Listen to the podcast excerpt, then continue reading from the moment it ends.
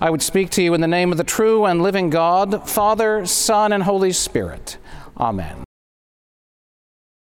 But Jesus answered him, Let it be so now, for it is proper for us in this way to fulfill all righteousness.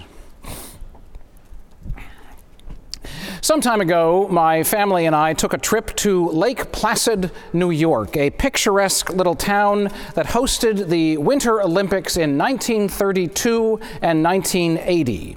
The highlight of the 1980 Games was unquestionably the U.S. men's hockey team, but 1932 also had memorable athletes whose stories are told in the local Winter Olympics Museum. One of these was Sonja Henie, a Norwegian figure skater who won gold medals, three gold medals in a row 1928, 1932, and 1936. On the ice, she was mesmerizing. She transformed women's skating and holds records still today. Off the ice, she was beautiful and fiercely ambitious and parlayed her Olympic triumphs into Hollywood stardom. She was a media sensation, and in 1940, she became a U.S. citizen. Sonja Henie loved the wealth and fame. She could not get enough of it. Nevertheless, she had a problem. Even though to become an American citizen, she had renounced allegiance to all foreign princes and potentates, one troubling association seemed to linger. During her long skating career, she performed often in Germany. At some point along the way, she became acquainted with Adolf Hitler and other Nazi leaders. When Germany hosted the 1936 Winter Olympics, witnesses claim that Henie honored Hitler with a Nazi salute, though she herself would deny it. What she could not deny, though, was her acceptance of a luncheon invitation at Hitler's home. There, the German dictator presented her with a signed, framed portrait of himself. In 1940, the Germans invaded Norway, Henie's native country, where she maintained her family home and other properties. She had become fantastically wealthy. Strangely, none of her buildings or belongings were confiscated or even damaged when much else was destroyed. Why were her possessions untouched? Henie had directed that her personal portrait of Hitler be displayed atop the grand piano in the living room of her family estate. There it remained throughout the war, an outward and visible sign that Sonja Henie had not sufficiently renounced the evil powers of this world. She had not fully and finally said farewell to her former allegiances and acquaintances. In today's reading from the Gospel of Matthew, we find John the Baptist exactly where he was five weeks ago today on the banks of the Jordan River, wearing his classic camel's hair coat, leather belt, and first century Palestinian flip flops, baptizing people in who came out to him uh, to, to, from the wilderness to uh, the Jordan River. John preached to them that something big was about to happen. The kingdom of heaven was at hand, the Messiah of God was soon to appear. The Jews had long held to the promise that God would send a ruler who would be the true king of Israel. The Messiah would unite the people and lead them along right pathways of truth and mercy. It would be a new age. He would come to break oppression, to set the captives free, to take away oppression and rule inequity. What did the people need to do to be ready? Two things. The first was repent. To repent is to turn. Turning toward the kingdom of heaven and embracing it would necessarily mean turning away from their old allegiances. It would entail renouncing Satan, turning their backs on the evil powers of the world, and refusing to relent to their own sinful desires. The second thing people would need to do in order to be ready for the kingdom was baptism. Baptism would be the outward and visible sign of their inward and spiritual turning.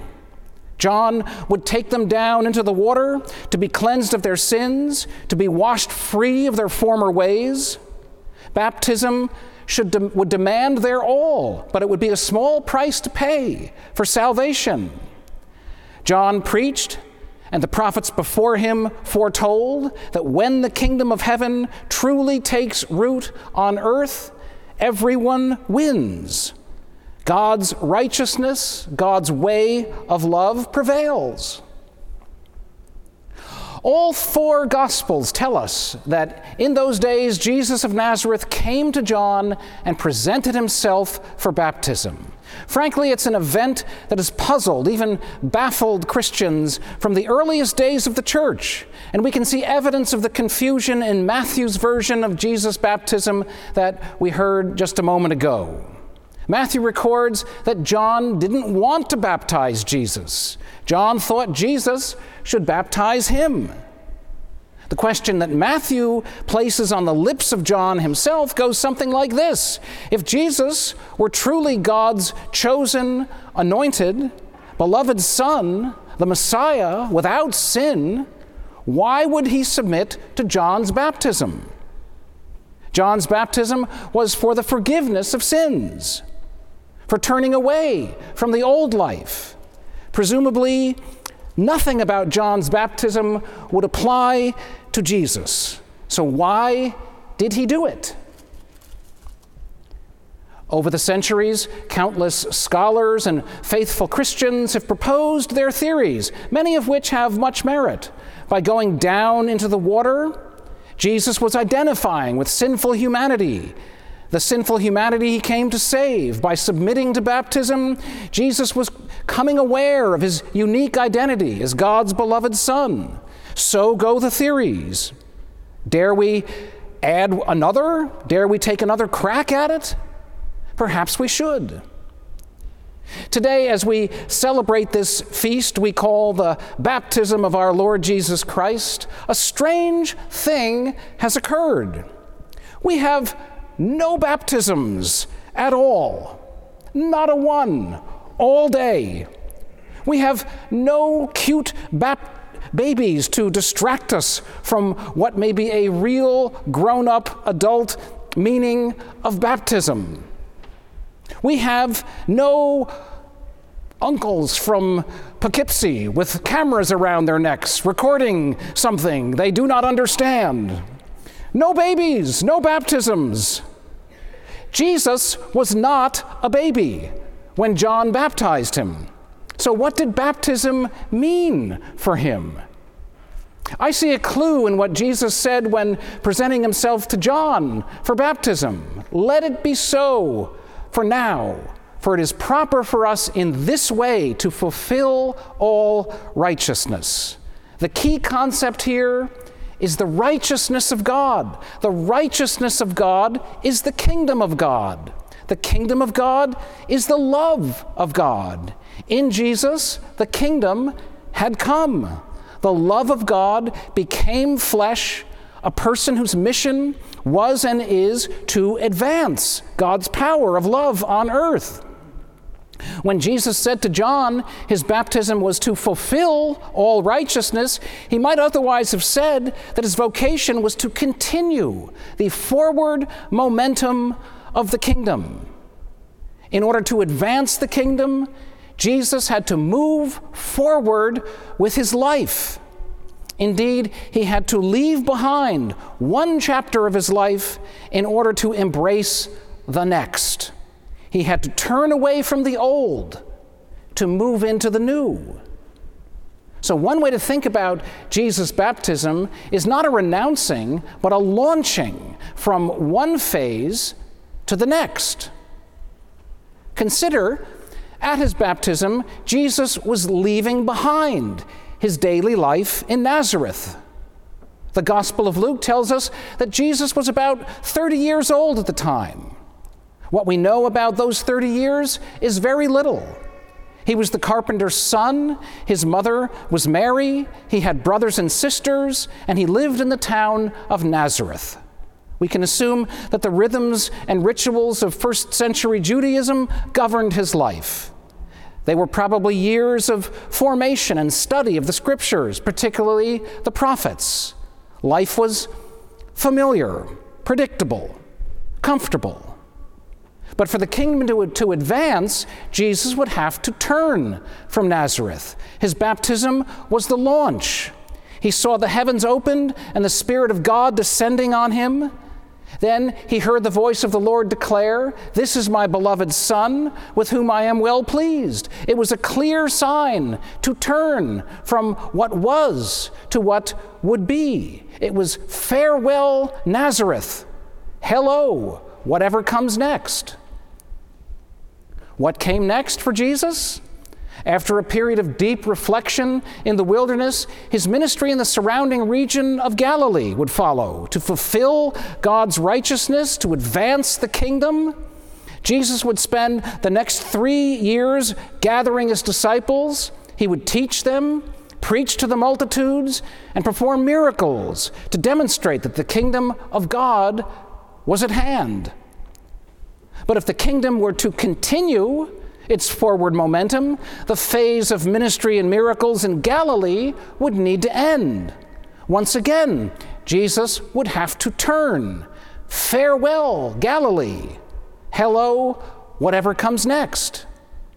Interestingly, another vivid experience would serve as the launching point to the next phase. We call it the Transfiguration when Jesus took with him Peter, James, and John to the top of a mountain. There they had a vision of Moses and Elijah, and they heard the voice of the Lord speak familiar words This is my beloved Son, with whom I am well pleased.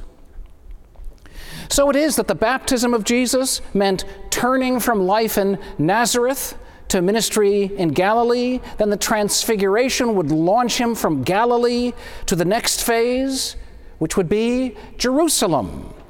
Jesus set his face to go to Jerusalem, where he would confront the ruling powers who would stop at nothing to thwart the forward momentum of the kingdom. So much would happen during one week in Jerusalem that it's hard to isolate which moment truly launched the full glory of God's love. In any case, on the night before he died, Jesus said farewell to the disciples. Farewell to this phase of ministry, at least in the way you've known it. Where I am going, you cannot come, at least not now. What came next? The cross and resurrection. Even though the pattern, even then, the pattern would continue. And we note that in Matthew, the final words that the risen Jesus speaks to his disciples is the Great Commission Go, therefore, and make disciples of all nations, baptizing them in the name of the Father, and the Son, and the Holy Spirit. So imagine the forward momentum of the kingdom would continue through the disciples and their successors. The fulfilling of all righteousness would would launch from the Great Commission and go on from generation to generation. So, how about you? Are you ready to embrace a theology of baptism for grown ups? Or is it just a thing we do for babies?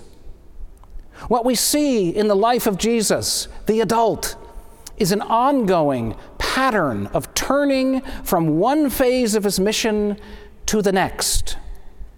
For him, the turning didn't necessarily involve renouncing. For him, it was progressing from one good thing to the next great thing the Spirit of the Lord would compel him to do.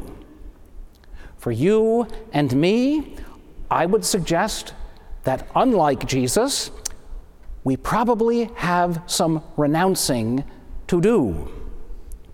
Mind you, now, I am not accusing anyone of being like Sonja Henie. My guess is that if I were to search every one of your homes from top to bottom, I would not find a single portrait of Hitler atop any piano or anywhere else. Nevertheless, our lives tend to accumulate the weight of sin that clings closely to us and prevents us from running the race God sets before us.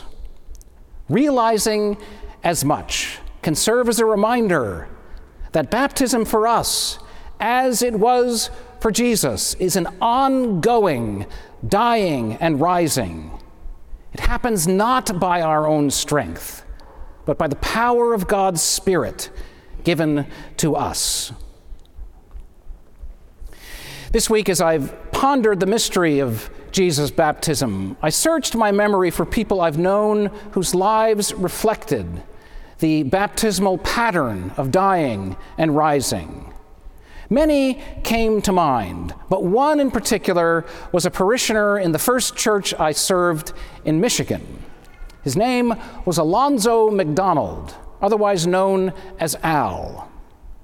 By the time I came to know him, Al had long before achieved great success in life. He had been a Marine, a journalist, a business leader, and an academician. At one point, he was the White House Chief of Staff under President Jimmy Carter. He had climbed the rungs of many ladders, and when he ascended to their heights and peered over the walls they were leaning against, he didn't like what he saw. He confessed that his gods were money, recognition, and power. He saw that he could spend his life chasing after more and more of these, still never to be satisfied. He needed to repent, even to renounce these counterfeit gods. He needed to say farewell to the life of pursuing them. But what would come next? He began asking questions about God and eventually, in his 50s, recommitted himself to Christ. He realized his calling was to embark on a new phase of discipleship. He turned from his former attitudes and embraced a passion for Christian philanthropy. He started a foundation that endows theological professorships at major universities, Oxford and Harvard among them. One Lent, as part of our parish program, we had a series of dinners during which invited guests spoke about the difference faith made in their lives. Al was to speak on the first night, and he did not disappoint. Someone pressed him on what change, if any, his renewed Christian faith had made on his character. Apart from his outward deeds, what about his inner self was different? What was the inward and spiritual grace? I'll never forget what he said. He paused for a moment and then said, it's always tough to pin down the inward and spiritual grace. But for me, it's something like this. When I used to do business deals, I would enjoy watching the other guy lose. When I renewed my commitment to Christ, I no longer enjoyed seeing people lose. I still enjoy doing deals, but now I do them for Christ. I want to see people win.